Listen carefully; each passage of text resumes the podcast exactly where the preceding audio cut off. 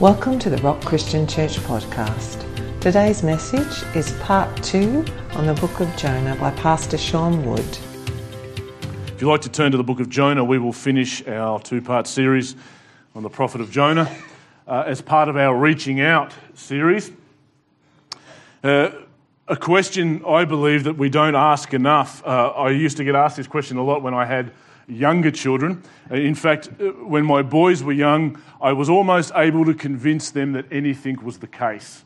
I could, I could tell my children, my young boys, I could tell them anything I wanted and they would believe me just because they didn't really know any better, I suppose. But we're, I think largely a lot of us have lost the what if factor. What if, what if God is real? What if, what if God actually said what he said he does in the Bible? What if, what if God actually is the same yesterday, today, and forever? What does that actually mean? Well, it means what happened in the time of Jonah uh, absolutely can happen today. And uh, theologians, scholars, and historians agree that the greatest revival this world has ever seen is the revival that happened in Nineveh. Why? Because every single person in Nineveh repented. Interesting story. But there's a lot that's going on even behind the scenes with Jonah. I mean, you have a look at the life of Jonah, and God brings a message to Jonah. Jonah tries to run away, and there's, there's probably people in this room today that are trying to run away from God. I don't want anything to do with God. I don't want anything to do with the call of God. But, but we see that God arrests Jonah, He interrupts Jonah. And we're going to have a look at what happens in chapters 3 and 4 with Jonah today. John Piper says beautifully that God is at any one time doing 10,000 things in our lives, and Jonah highlights this, of which we may be aware of three. God is the God that is doing the work behind the scenes. We, I believe it is time for us as the people of God to live our lives more with the glass half full kind of attitude, kind of uh, what if God actually will show up? What if God would actually visit this place? What if God would actually do the same as what he did the time of Jonah? What if uh, I'm reminded of the story of Israel just before they go into the promised land. I love this story. And there's 12 spies sent into the promised land. And 10 of the spies come back and say, you know what? There's, there's some huge cities in that place. And there's some huge people in that place and their armies are strong and their weapons are many and their walls are high and their cities are large and God has brought us here that we would perish. Ten of them said that. There's no possible way we can take this land, but there was two of them, Joshua the son of Nun and Caleb, that said, yeah, no, all of that's true. Both of them said, all of that's true. The, the walls are high, the cities are big, their armies are large, and their weapons are many, but we've got God. And today, there are many challenges facing the gospel of Christ. There are many challenges facing the church. But our God is big. And our God is able. And in the spirit of Mother's Day, I remember 2,000 years ago that there was a, a lady that an angel appeared to and said, Although you've never known a man, you're going to give birth to the Son of God. And he spoke about all the events that would transpire. And this woman turns to the angel and says, How could these things be? And in, chapter, in Luke chapter 1, verse 37, the angel replies to Mary and says, Nothing is impossible with God. Jonah is the reluctant prophet. Jonah runs from God, as we saw last week. Jonah is brought back to the mission. And if you uh, uh, turn to chapter 3 and verse 1, it says that the word of the Lord came to Jonah the second time. The word of the Lord came to Jonah the second time. Our God is a God of the second chance. And how many, how many people in here this morning know that He's not only the God of the second chance, but He's the God of maybe the 400th chance? How many here have expired many hundreds of chances, but God keeps coming. God keeps being patient. God keeps loving us the same. Nothing changes, nothing's different. We are the ones that change. Jonah points to the truth that if any time we find ourselves at distance from God, we need to ask the question, who was the one that moved? Joshua, uh, sorry, Jonah was the one that ran away, but God is the God of the second chance. God's calling is irrevocable. People may be sitting here saying, I've missed my opportunity, I've missed my chance, I've missed my time, I've had a go, I'm too old or I'm too young. God would say, No. He's the God of the second chance. It doesn't matter what we've done wrong. It doesn't matter whether we've missed it. It doesn't matter how long it has taken. God is determined to form a message in all of our mess. The truth is, all of us have mess. Even pastors have mess. And all of us, God is using all of us to form a message out of our mess because He's the God of the second chance. You might be sitting here today saying to yourself, I wonder what God has called me to. I wonder where God would want me. I wonder where my ministry and where my calling lay. Well, that's simple. Have a look at the mess. You might be sitting here this morning saying, Well, my mess is I came from a, life of, of addiction and stuff like that. Well, maybe God's calling you to have a message to those that are lost in addiction because we see a runaway prophet who tried to put distance between him and God, tried to get as far away from God as he could. And what does God do with Jonah? He creates a message to people who are living distant from God.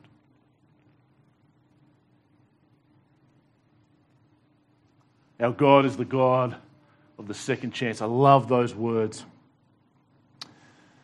There are some people here this morning that perhaps came looking for a word from God, and I believe that there is a word of, from God to His church today, and I believe we find it twice in the book of Jonah, as we read on, it says, The word of the Lord came to Jonah the second time, saying, Arise. If there, was, if there was a word that was for the church today, it is the word arise. The first time God comes to Jonah, he says, Arise. And for, for anything or anybody to arise, it means that we, we emerge or we become apparent. And it is time for the church to arise and to become apparent and to emerge.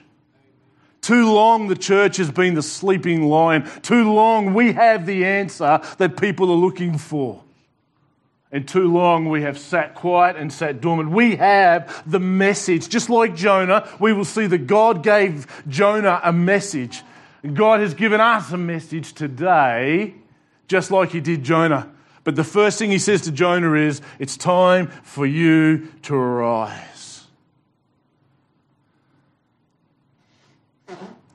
Arise and go to Nineveh, that great city, and call out against it the message that I tell you. it is time for us as the people of God to arise.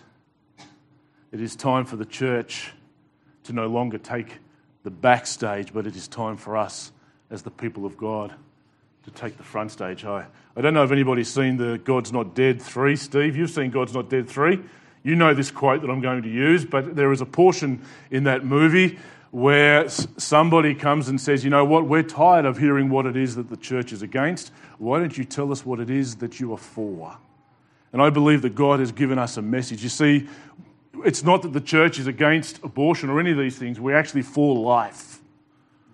It's not that we're against redefining marriage or anything like that. We're for marriage. That's why we hold marriages uh, in the place that we do. We don't want to change how it operates. We don't want to change how we word marriage or anything like that. Why? Because we hold marriage very dear and very high. We're not against any people groups at all. We're going to see in Jonah Jonah's, Jonah has a disposition. And Jonah needs to hear, and I, I think we all need to hear, if there's one message that we will hear by the end of this, it's not all about you. It's not all about Jonah. It's not all about us. Let's have a look at what happens he says, Arise, go to Nineveh, that great city, and call out against it the message that I tell you. So Jonah arose and he went to Nineveh according to the word of God. And we need to be living our lives according to the word of God. God has called us to live our lives according to the word of God. And the word from Jesus is the same as it was for, for Jonah, and that word is for us to go. So many people are waiting for a new word. So many people are waiting for a new revelation. So many people are waiting for what it is, the new thing that God is doing and the new message that God has. Can I tell you, there's no new message. We just need to do what He's been telling us to do for 2,000 years, and it is to go into all the world. That's what Jesus said.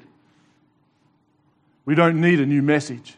We don't need a new word we have the Holy Spirit. And just like Jonah, we need to live our lives according to the Word of God, and we need to go.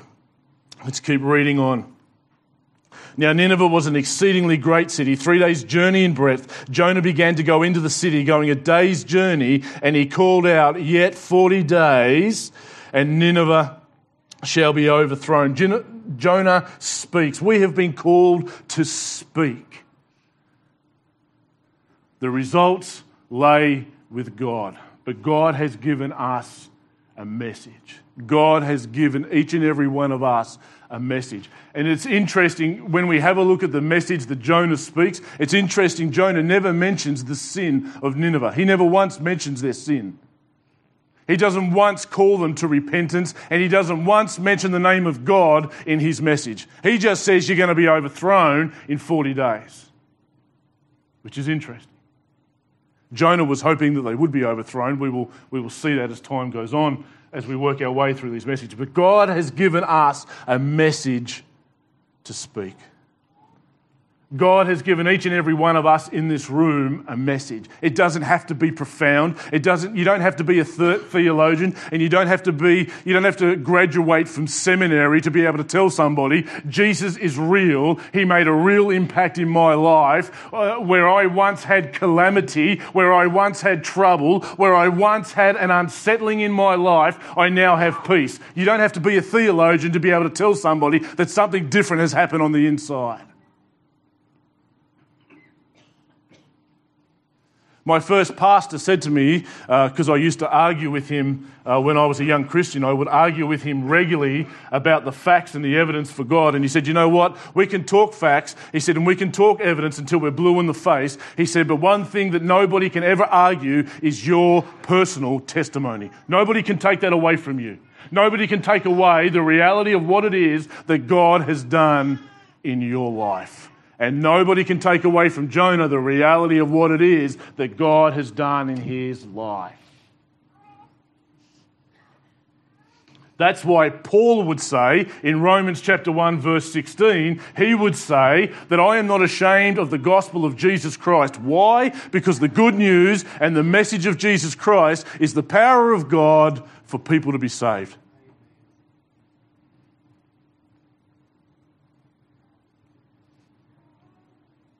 All we have to do is speak. The results rest with God. As we keep reading on, let's see what happens. Yet 40 days and Nineveh shall be overthrown, and the people of Nineveh believed God. The people of Nineveh believed God. And here we see that the, the, the, results lay with God. I want to share with you something that I, I was listening to from Tim Keller. I think he beautifully explains uh, the process of faith that happens in each one of our lives. Uh, first of all, faith arrives in three steps, and the first one is faith that is understanding. And it's where we have, a, uh, we have knowledge uh, and we have information, and it becomes for us something that we, each and every one of us, understand. It, it resonates with us, and we say, you know what? I understand that. For us men, we need to hear it more times than most ladies, but the fact of the matter is, when we receive information and understanding comes, that's the first step, says Tim Keller, of faith. And the second one is where we move from understanding to conviction. And that's the process of where all that information in our head that we begin to understand drops down to our heart and it forms convictions in our lives. It begins to reshape how we view the world. It begins to reshape our attitudes. It begins to reshape how we treat other people. And it certainly begins to form convictions within us about how we see God. And the last one, so we move from understanding to conviction, and the last one is commitment. And this is the one that John speaks about in his gospel, where he says 99 times in the one gospel, he uses the word believe, and every time it's a verb and it talks about the actions of our life. It means that the gospel must have traction and tangibility in our life. Something deeply profound has happened in the lives of the people of Nineveh. And if there was one city in the time of Jonah, in ancient times, if there was one city, if you could put your finger on the map of one place and you said God could never do anything in that place, it would be Nineveh. These Assyrians, they were miles away from God. They never had a thought for God. They had no structural, coherent, as it seems, uh, law and order system. These guys just did whatever they wanted. Sounds, sounds a little bit like today. Sounds a little bit like truth is whatever you want it to be. There was no morality in Assyria. These guys, if it was real for you and if you could justify it, you go ahead and do it. We, we don't appreciate the fullness that Jonah faced death simply by walking into Nineveh, let alone telling them that the whole place was going to be overthrown. But what if God what if God? What if, what if that person that lives next door to you? What if, what if that work colleague? What if God could actually, what if God could actually touch them? This is why I love A.W. Tozer. Because A.W. Tozer doesn't want to talk about God. A.W. Tozer says in churches we should be experiencing God. It's not something that should be foreign to us.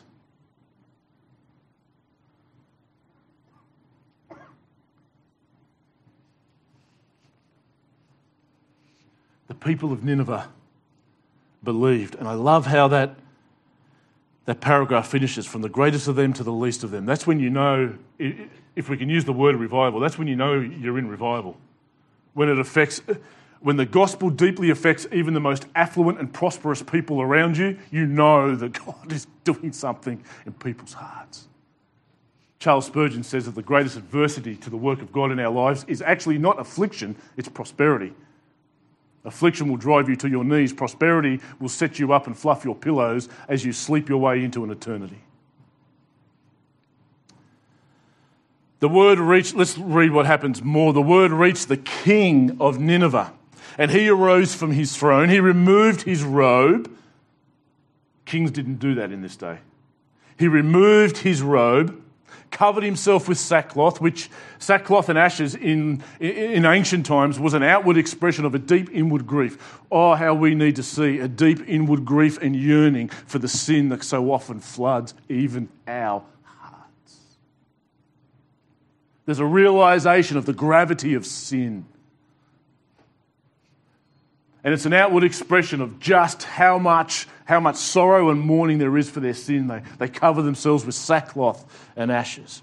And he issued a proclamation going further. The king of Nineveh issues a proclamation and published it right throughout Nineveh. By the decree of the king and his nobles, let neither man nor beast, what did the animals do?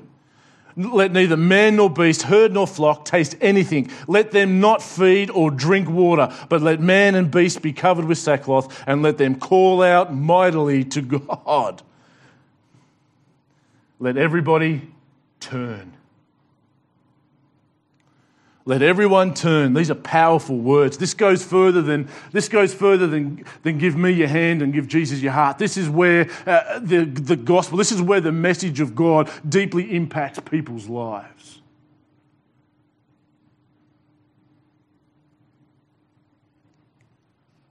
Repentance, true repentance, is the gateway and the doorway to the God's presence. Whether you've followed Jesus for many, many years, or whether you've never known of Christ, the, the way into the arms of God is through repentance. I think William Booth, the founder of the Salvation Army, said one of, one of the greatest dangers for the church in the 20th century and the 21st century is that we would have regeneration without repentance. You actually can't have regeneration without a deep inward repentance. What was, what was the moment that changed everything for the prodigal son. It was the moment when he came to himself and he realized the position that he was in. And there is a turning. You see, the difference between those that follow God and those who don't is not the fact that we're perfect. It's not perfection, it's direction. The evidence for regeneration is the direction that each and every one of us walk in. Let everybody turn from his evil way and from the violence that is in his hands. Listen to these words. Who knows? God may turn and relent and turn from his fierce anger so that we may not perish. When God saw what they did, and how they turned from their evil way, God relented. We don't, we, A.W. Tozer says that uh, the one truth that would revolutionize all of our lives is if we realized we actually live underneath friendly skies. That God actually desires and is more willing to reach out to us. We're going to see more of that as we press into chapter 4. But uh, God is more willing to relent. God is more willing to express his love to us than we are often to receive it. God relented. God, uh, for, the, for both the Ninevites and for all of us, this is God placing two doors, and we have the choice which door we walk through, and the consequences for that choice lay on the other side of that door for both of us. And who knows so often that the door that leads to Christ is narrow, but very wide and very easy is the door that leads to destruction. So God relented of the disaster that he had said he would do to them, and he did not do it. Let's turn to chapter 4 because God's not finished with his prophet yet. And I don't believe God's finished with us. As we, as we turn to chapter 4, verse 1, it says, But it displeased Jonah exceedingly. what? I mean, uh, this is on a, on a ministry scale, this is a home run, dude. Like you've just, you've just God has just used you for the greatest revival in history. And not only is he displeased, but he's angry. And the word angry there is hot. And so many people say, I can't pray and be angry to God. You can, you, you, if you're angry with God, you may as well tell him because he already knows. And if you read the Psalms and if you read the huge portions of the scripture, you will understand it's okay to be angry with God. God's not going to leave it there, but it's okay to be angry with God. And Jonah's displeased. I mean, Jonah, what's take take the pulpit at your next megachurch, dude. This is 120,000 church in a day, and you're displeased. But there's a disconnect. There's a disconnect between Jonah and the people of Nineveh. There's a disconnect too often there's a disconnect between the people of God and those that are outside of these walls. And God's going to do some heart surgery on Jonah now. Let's have a look at what happens as he, as he begins to expose Jonah's heart. Jonah was, but it displeased Jonah exceedingly, and he was angry, and he prayed to the Lord and said, O Lord, is not this what I said when I was yet in my country? That is why I made haste to flee to Tarshish. Why was he on his way to Tarshish? Why did he pay the fare to get on the boat? Why? Because I know that you are a gracious God. What's Jonah saying? Jonah's saying, God, I know the minute you said for me to come here, I knew you would relent. I knew you would forgive them. I knew your grace would overcome their hearts. For you are a gracious gracious God. What was the major, major difference between Jesus and all the religious leaders of his time? Nobody, if you notice, nobody was packing rooms to come and see a Pharisee. Nobody was dropping men through roofs just so that they could get them before one of the Pharisees. There was no short, stumpy little tax collectors climbing trees. There was no woman stopping at the well for the Pharisees. What was different about Jesus? Yes, he healed people. Yes, he spoke words with authority. But the big thing that was different about Jesus was he had grace. And for the Pharisees, who were built, built their lives on meritorious earning everything that we do, it was offensive to them. But to the sinner and to the tax collector, it was the greatest news in the universe that I don't have to do anything to find acceptance before God. He already accepts me. what an amazing story. And Jonah says, I know you're a gracious God. You see, Jonah has a disconnect because in Jonah's time, you weren't in covenant with God unless you were born into a Jewish heritage. You, you couldn't know God unless you adhered to the old covenant. And, and too often we say, well, we've got the God of the old covenant and we've got the God of the new covenant. No, you don't. You have the one God that made two covenants, fulfilled the old one in the person of Christ. The only difference between the two is Jesus. The same God uh, of the New Testament was just as gracious in the Old Testament as he was in the New. The biggest difference that Jesus has introduced is we don't have such a speedy and hasty judgment nowadays. God's kind of put a zone up and said, there's an amnesty period where I'm going to get every single one of you the opportunity to accept Jesus. But judgment still comes. Jonah says, I know that you are a gracious God. A.W. Tozer says there are many attributes of God and you cannot separate one from the other. God is gracious, yes. God is merciful, yes. God is kind, yes. God is just, yes. God is sovereign, yes. But every time God moves sovereignly, he moves lovingly and he moves justly. I knew that you are a gracious God, merciful, slow to anger, and abounding in steadfast love. You, the truth of grace is uh, grace is teaching, treating people as they do not deserve. Do you know God is really, really, really unfair? And everybody said, That's it, Pastor, we're out. I can't find that in the Bible anywhere, but God's unfair. Because if God treated you fairly and as you deserved, none of us would be sitting here right now. And the biggest the biggest thing with grace is grace was never meant to be a pool, it was meant to be a river. And Jonah doesn't get that. Jonah's more than happy for grace to be shown to him when he's in the belly of the whale. But when you send me to Nineveh, I don't want any more of this grace. I want you to burn this place. And, and what God's teaching Jonah is grace was always designed to be a river. It's supposed to flow in you and flow out of you. It's supposed to continuously flow in, yes. But you've got to stop building dams for the grace of God and it's got to freely flow out. And if there was a people group, if you were in covenant with God in ancient times, if there was a people group that you would want nothing to do with, it would be the Assyrians. These guys, these guys invented crucifixion, the Romans perfected it.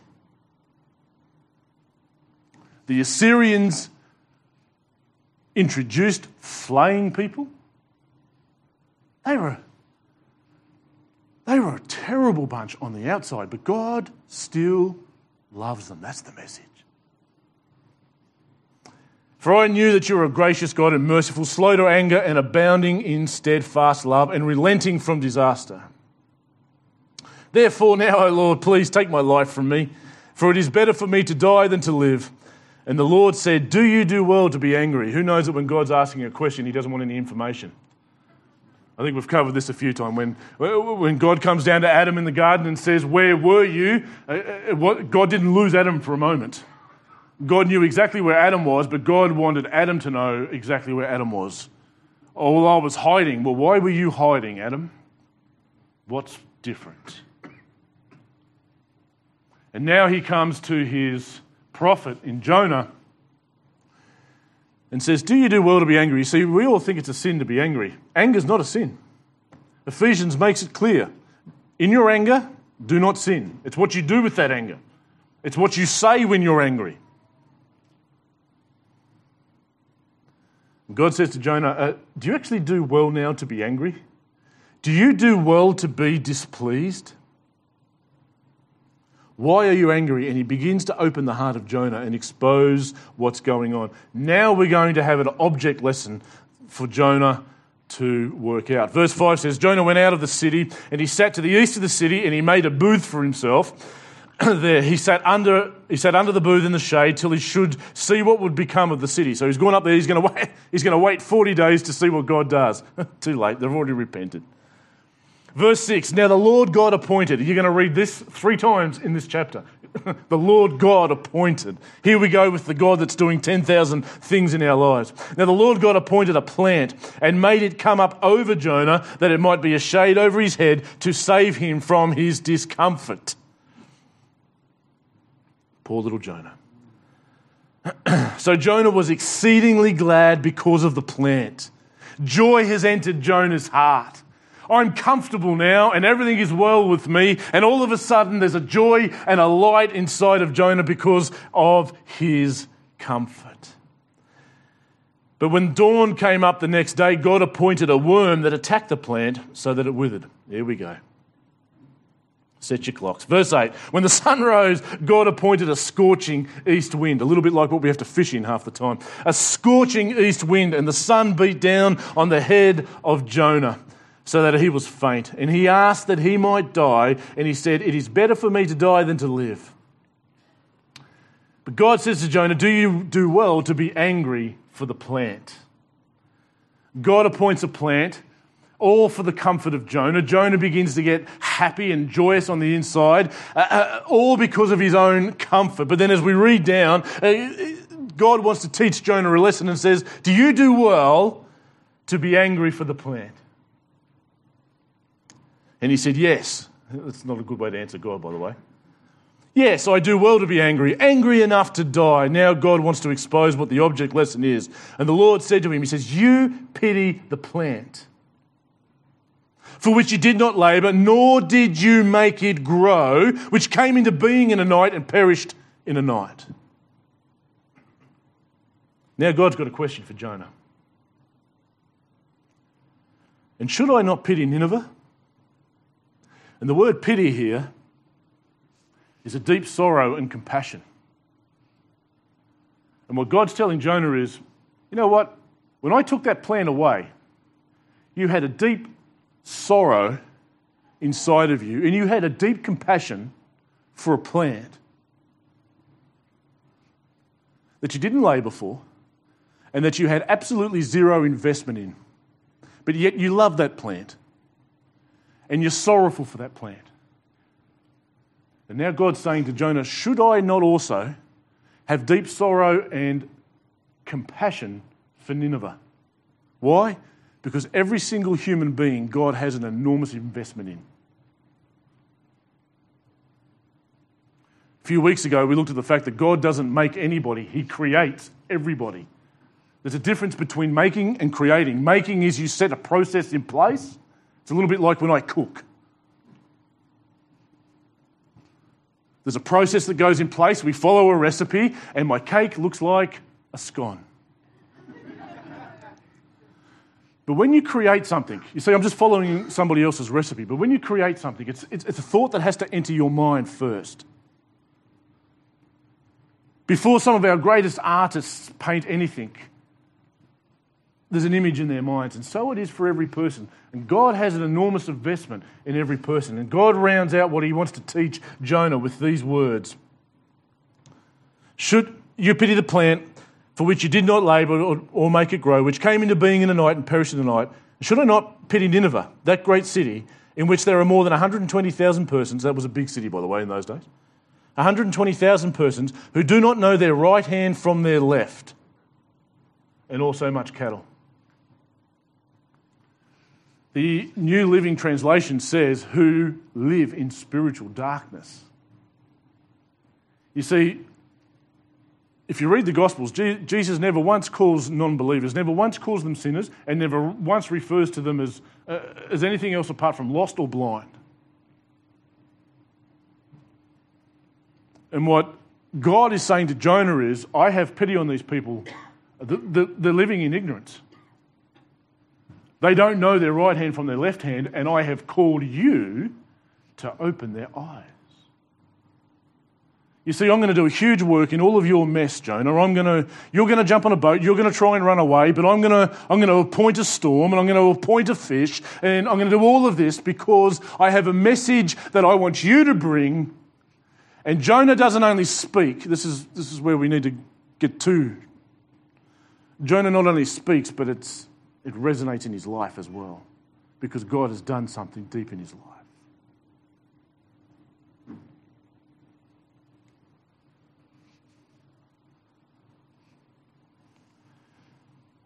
Too often, there is a disconnect between the people of God and non believers. There shouldn't be a gap. And God has called us to tear down the walls and to go and speak a message. And I want to challenge everybody here as we wrap up the book of Jonah. It doesn't matter what your life may have looked like, it doesn't matter what has happened. What we do learn from Jonah is this that no matter what your mess looks like, God can and does create a message for somebody.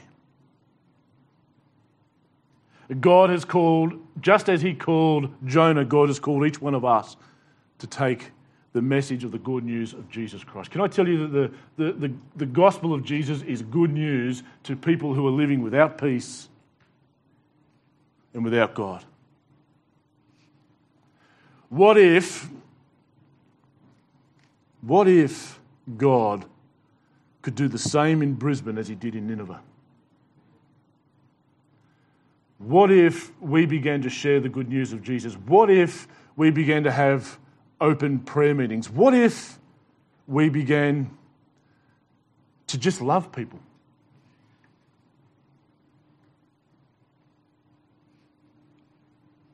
What if the same God that changed the hearts of some of the most sinful people of that time, what if He could change not only our hearts, but the hearts of the people of Brisbane? Let's pray. Father, I thank you that you have a message, a message of hope, a message of peace. Father, I pray that the message of Jesus Christ would go out loud and clear, Lord God, from every single one of us in this place. I pray, Lord, that you would create a message, Lord God, that so often comes from all of our mess. I pray that just like Jonah, each one of us would go, Lord, but go in your power Father, I thank you that just like Nineveh, you have an enormous love for every single person. You have a love, Lord God, a compassion, and a pity for all. Lord, I pray that you would stir us. I pray that you would light fires in our hearts. And I pray that the gospel of Jesus would reach the ears of those that are waiting to hear it. In your wonderful name. Amen. Thanks for listening to the Rock Christian Church podcast. To be notified when the next episode is available, subscribe on our website at therock.org.au. You can also connect with us on Facebook at The Rock Christian Church. We hope you have been blessed today and we look forward to you joining us for our next episode.